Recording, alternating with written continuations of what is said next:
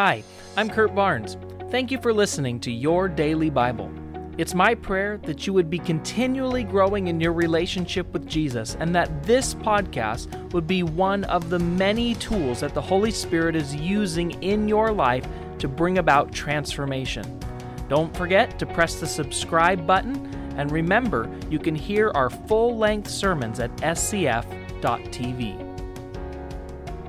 Welcome back again to Your Daily Bible Podcast, and today I want to read to you a verse that I think is incredibly important for us all today. It's Deuteronomy 31, verse 6. So be strong and courageous. Do not be afraid. Do not panic before them. For the Lord your God will personally go ahead of you. He will neither fail you nor abandon you. All right. So obviously, there's a lot going on right now. With coronavirus in the news and all that that entails, and the never ending updates and information and daily change that seems to be happening, I understand that many of you listening are afraid. Are afraid for your loved ones, are afraid for our community but Deuteronomy 31 6 is such an important verse for us in this moment. What it tells us is that we don't have to be afraid.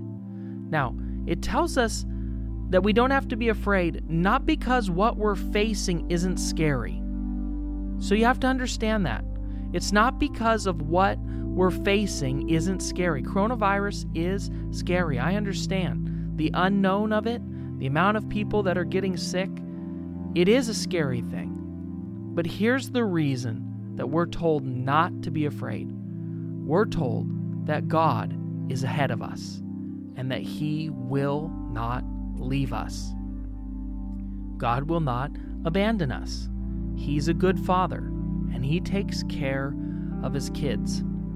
It doesn't say that times won't be difficult. It doesn't say that we won't get sick. What it does say is that God will not abandon us, that he'll go ahead of us. Romans 8:38 And I am convinced that nothing can ever separate us from God's love, neither death nor life, neither angels or demons, neither our fears for today or our worries about tomorrow. Not even the powers of hell can separate us from God's love. No power in the sky above or in the earth below. Indeed, nothing in all of creation will ever be able to separate us from the love of God that is revealed in Christ Jesus our Lord. You see, God is still good today. God is still in control today. God still has a plan and a purpose today.